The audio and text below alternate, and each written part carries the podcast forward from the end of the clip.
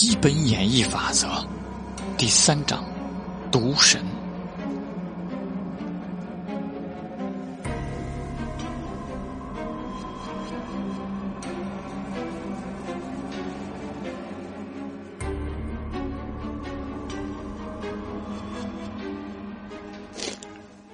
下午两点，江晨走出住院大楼，雨已经停了，灰蒙蒙的世界多了些清洗。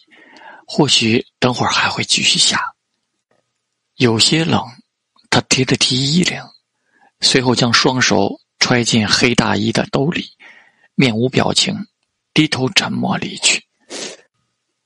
医院大门外车来车往，浓浓的尾气。飘散在寒风中，与沉重的雾霾融为一体。江晨靠在大门一侧的墙体旁，准备打车回家。脆骨症这种病现在没有医治方法，你弟弟一辈子都只能这样可怜活着。不远处传来年轻男子的声音。江晨皱了皱眉，循着声音抬头看去。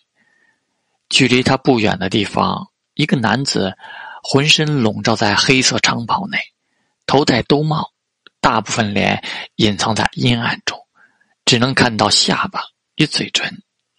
那个黑袍男子扬两手，甩出某个东西，咻！一张巴掌大的硬纸名片旋转着飞旋而来，在空中划过淡淡的虚影。江晨伸手。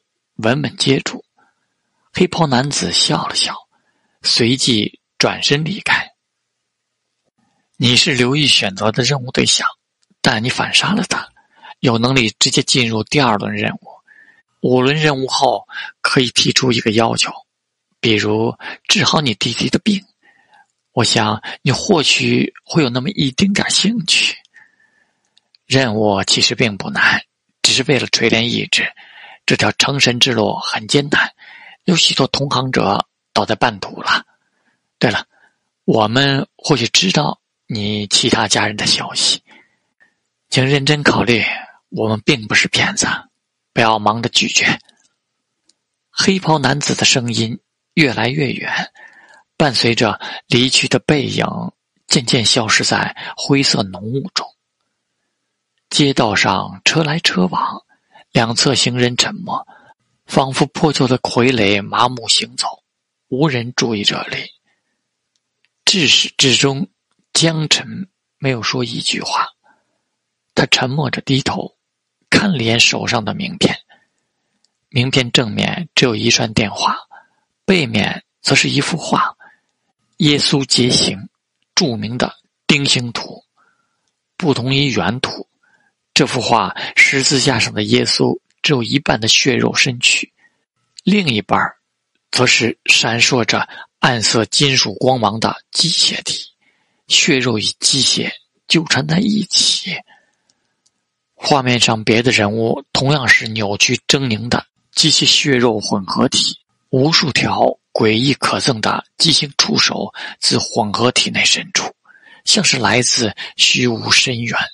充斥着癫狂与血淋淋的亵渎意味江晨是个比较果断的性格，没有迟疑太久，就掏出电话，拨打名片上的号码。如果真的能治好他弟弟的病，他可以尝试一下，只要对方的任务不是太过分，比如让他去杀害无辜之人。嘟嘟嘟，电话响了三声。对面那头挂断，并没有接听。没多久，一条短信被发到江城的手机上：“任务二，在绿水民宿内找出三具尸体，限时三天，今晚八点开始，找出隐藏真相有额外奖励。”江晨目光沉凝，仔细记录下每一个字，随后删除了短信。他听过这个民宿的名字。三年前，民宿周围的郊区道路上发生了一起车祸，车辆被丢弃在现场，车头与地面有少量血迹。后来根据血迹比对，发现这些血液属于一名十七岁的少女。当时司机与悲壮少女都失踪了，人间蒸发。那些机器治安官找不到当事人，简单搜索后就没了下文。江晨的母亲是推理小说作家，当时根据这个案子写了短篇《消失的被害人》。他母亲的小说结尾附上了真实案件推测，表示悲壮少女极有可能是死了，就被埋在附近地点。绿水民宿正是江晨母亲圈出来的可能埋尸处之一。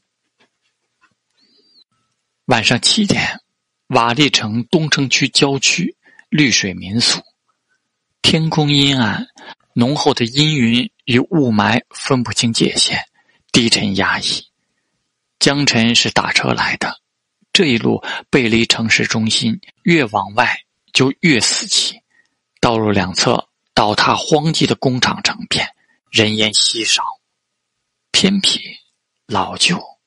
这是江晨对绿水民宿的第一印象。民宿距离郊区道路较远，隔着有两三百米的样子。外面灌木丛生，树木遮挡，站在道路上。浓雾弥漫，根本看不到丛林里还有这么一个可休息的去处。霓虹招牌都暗了，灯架也生锈，这种地方居然还能维持到现在。穿过茂密的灌木，走近观察，可以看到外围铁质围墙上满是暗红锈迹，枯黄蔓藤缠绕在钢铁上，遍地枯萎的野草。整个民宿只有两层楼高，幽寂昏暗。外墙部分墙漆脱落，露出内部灰扑扑的水泥层，像极了低成本悬疑电影的选址地。吱，伴随着令人牙酸的声音，江晨推开锈迹斑斑的铁质大门，视野中是一片杂草疯长的前院。以及民宿的主体二层楼建筑，民宿门口的灯光还算明亮，站着四个形意各态的男子。那几人似是在聊天，听到声响后，齐齐看向江晨。尚未等到江晨开口，其中一个装着机械臂的高大男人笑着说道：“徐先生说的没错，果然还有人，还有人。”江晨只是一瞬间就反应过来，这个任务并不只是他一个人的。那个黑袍男子给他说过，这条成神道路上有许多同行者。装了机械臂的男子很热情，身材壮硕，体格高大，比一米八的江晨还高了半个头。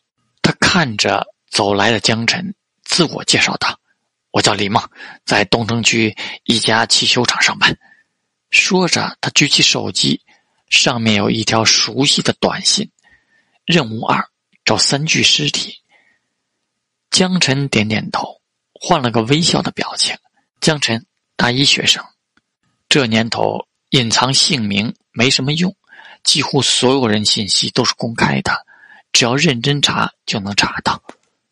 学生，站在门口的另一个男子惊讶道：“怪不得看起来这么年轻。”江同学是来求财还是求名的？传说教堂组织可以实现几乎所有的愿望，包括财富与社会地位。江晨看了那人一眼，求命。靠在门口的男子愣了愣，随即笑了笑，摇头说道：“呃，同是天涯沦落人，我也是来求命的。我叫黄山，目前在一家商场做销售员。”他伸手介绍了另外两个任务成员，其中一个西服革履，头发整整齐齐，浑身上下一丝不苟，名叫严明，是个律师；另一个名叫许墨，戴着眼镜，气质温润，三十岁左右，是个小学数学教师。算上江晨，一共五个人，都是来找尸体的。